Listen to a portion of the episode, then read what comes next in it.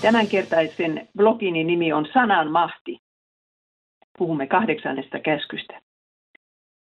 Meidän sukupolvemme suhtautuu sanoihin epäluuloisen välinpitämättömästi. Aikamme filosofit eivät usko enää ollenkaan, että sanoilla voitaisiin tehdä mitään muuta paitsi pelata kielipeliä. Totuutta niillä ei voi ilmaista, koska mitään totuutta ei ole olemassa. Postmodernismi on menettänyt sanan ihmisen tärkeimmän kommunikaatiovälineen.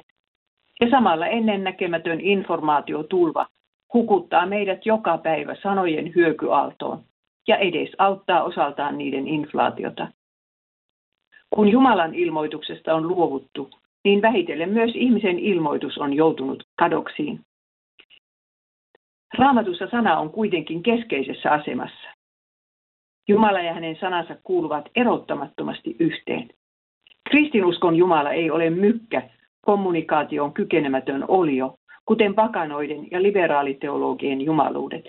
Ei, vaan alussa oli sana, sana oli Jumalan luona ja sana oli Jumala. Sana oli olemassa jo ennen maailman luomista. Maailma on luotu pelkällä sanalla.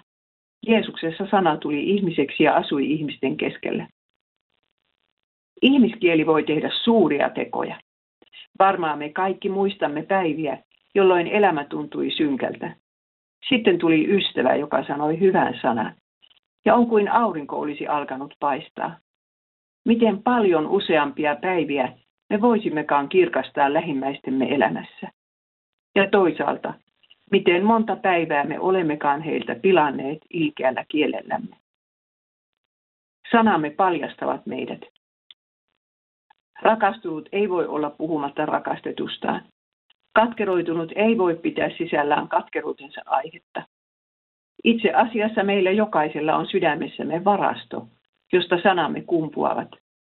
Hyvät sanat tulevat hyvästä varastosta, pahat pahasta, sanoi Jeesus. Lopulta meidät jopa tuomitaankin sanojemme perusteella, hän jatkoi. Hyvä kuulijani, mitä jos pysähtyisit hetkeksi miettimään sanojasi? Kummasta varastosta ne yleensä kumpuavat? Ei kannata puolustautua. Olin siinä ja siinä tilanteessa erityisen stressaantunut ja siksi lipsautin suustani mitä sattuu. Meidän suustamme kun ei tule ulos mitään muuta kuin mitä sydämemme varastossa jo on. Itse asiassa raamatun mukaan jokainen meistä on valehtelija. Roomalaiskirje 30. Ensimmäinen askel totuuden tiellä onkin se, että myönnämme tämän olevan totta omalla kohdallamme.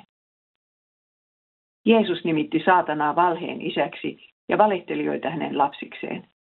Paholaisilla onkin propagandansa levityksessä apunaan kokonainen väärien profeettojen ja teologien armeija. Nettikin on täynnä valheita ja vihapuhetta. Lopun aikana ilmestyy vielä antikristus kaikella valheen voimalla varustettuna ja tempaisee mukaansa jopa valtaosaan kristikunnasta. Hän käyttää ihmeitäkin valheen palveluksessa. Mutta totuus voittaa kerran. Vaikkeivät valheet paljastuisikaan tässä ajassa, niin viimeisellä tuomiolla ne paljastetaan. Tämä on suuri lohdutus sille, jolta maine on viety. Mutta myös meidän omat valheemme paljastuvat viimeisenä päivänä, jollei niitä ole sitä ennen kannettu ristin juurelle.